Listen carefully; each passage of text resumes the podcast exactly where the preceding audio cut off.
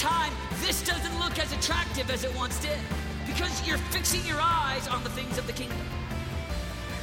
I'm just talking about a thousand that have a vision for their heart. They've got passion for God. They're leading intercession on their schools. They're set apart, consecrated under God. And they've got a vision and a mission for their life. DSM, guys, it is an honor to speak to you tonight. And before I say anything, I just want to to encourage you all to give a hand to the junior high students who are here tonight. Let's just really welcome them and make them feel that they're part of this family. Yeah.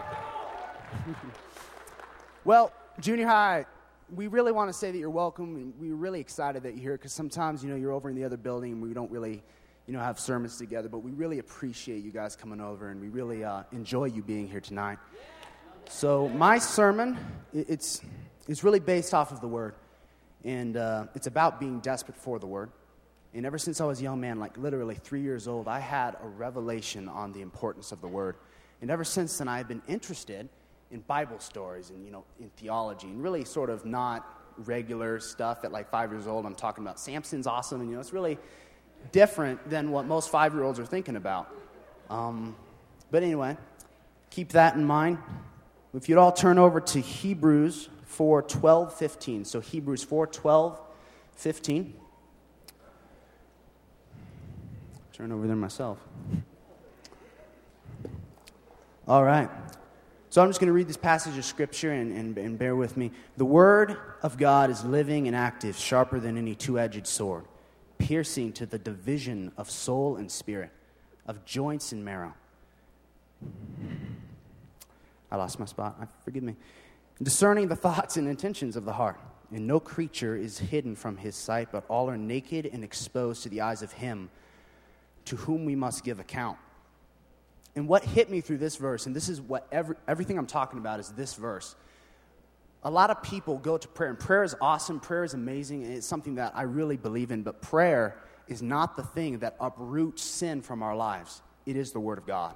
It is a sharp, double edged sword. It is the thing when you're dealing with depression, when you're dealing with sadness and addiction, you go to the Word because the Word is a powerful thing, and I cannot even begin to stress how important the Word is. You know, when I was, I, I left God when I was 12 years old, to be honest, and, and I gave up on Him.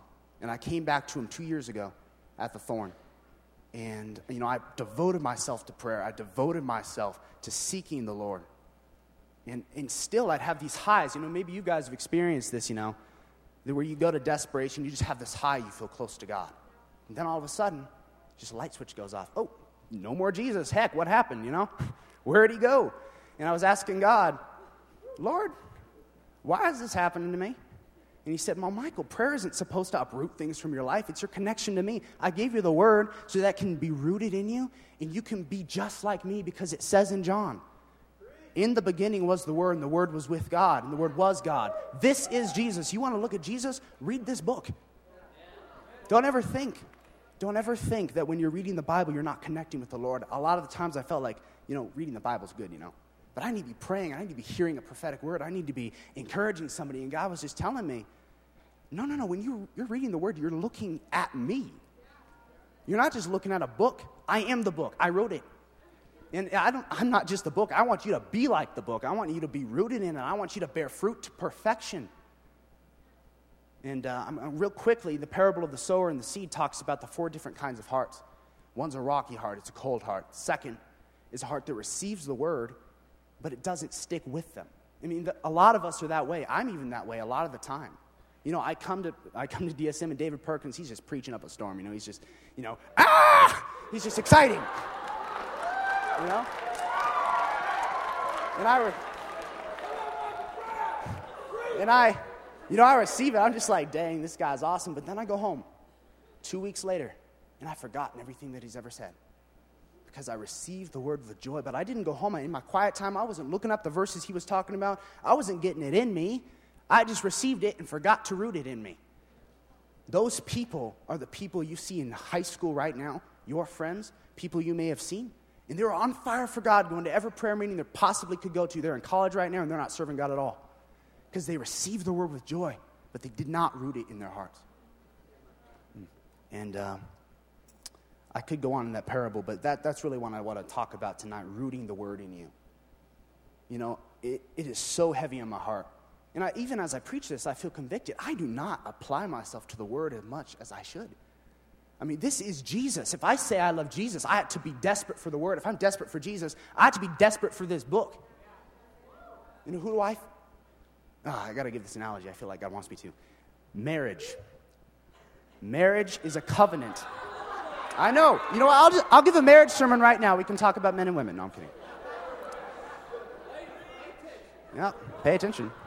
Um, but yeah, marriage is a covenant, and it is, it is a coupling of two people. Now, they're both equal, but they play very different roles.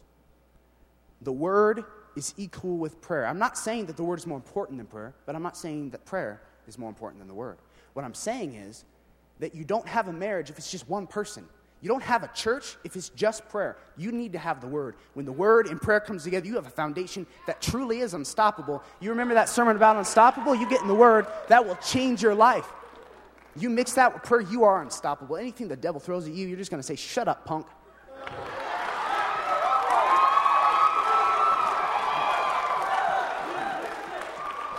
All right. I, am preaching. I did not expect to be preaching. I'm more of a quiet guy, but I'm up here. I'm just like, you know what? I'm going to preach. I'm going to try to be just like David Perkins. All right. If you're taking, if you're taking notes, and I know it's, uh, you may not be, but if you're taking notes, these four things, just, just remember these four things. The word renews us, the word empowers us, the word leads us, and the word connects us to the heart of the Father if we want to, love, let's say if I want to love you guys, and I do, I, and it's not just because I'm a, a, word I'm going to say, oh, I, I love DSM. I love DSM because Jesus loves DSM. That's the way it's going to be in my life because I'm not allowing the things of this world, my personal emotions. Maybe I'm frustrated at DSM. I don't let that change my heart because the word says, God loves you. I have loved you with an everlasting love. Again, O Virgin Israel, you shall be built. And that is a prophetic word for you tonight. Any but, and I'm, I got to say this, there are a lot of people here tonight who are addicted, who are depressed, who are cutting, really broken people. And God wants to tell you tonight, I have loved you with an everlasting love, and you will be built. Don't look at the present. I, I live in all time. God created time. He is not interested in what you did in the past. He can go to the past and change it if he wanted to. Don't doubt God. Have faith in the Lord, and He will repair your life. He will take everything that you've done wrong. You know, I want to speak to the men who have looked at pornography tonight. There is nothing God can't do to wipe away all those images and make you pure again. Talk to all the girls tonight who are depressed. Maybe you did cut yourself. There's nothing God can't do to redeem you. The Lord has set you free. And if the Lord sets you free, you are free indeed. So I'm going to pray this over you tonight. Right, and you know, I, I did preach, but this is really heavy in my heart. It's really somber moment. If you're if you're in the room tonight and you're like, I want to be desperate for the word again. I, I'm sick and tired of just being me. I want to bear fruit to perfection. If you want that, just bow your head with me, and I'm going to pray this over you. Father God, Lord, Lord, I ask that this revelation of your word would be in each and every one of us. Lord, I pray over every person who has dealt with addiction, who is depressed. Lord, I ask for every person in this room who has gotten cold because they have not rooted themselves in the word. Lord, I pray that those people would be renewed tonight. I speak in the name of Jesus a, rev- a, revival in this room, in our hearts. We cannot revive the city if we don't have revival in ourselves.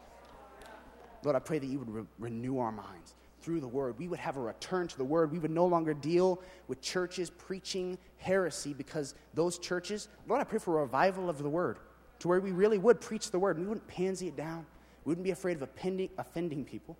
But Lord, we would truly love you in the words that you've spoken. In Jesus' name, let it be so. Renew our minds, renew our hearts. Amen. And over time, this doesn't look as attractive as it once did because you're fixing your eyes on the things of the kingdom. I'm just talking about a thousand that have a vision for their heart. They've got passion for God. They're leading intercession on their schools. They're set apart, consecrated under God. And they've got a vision and a mission for their life.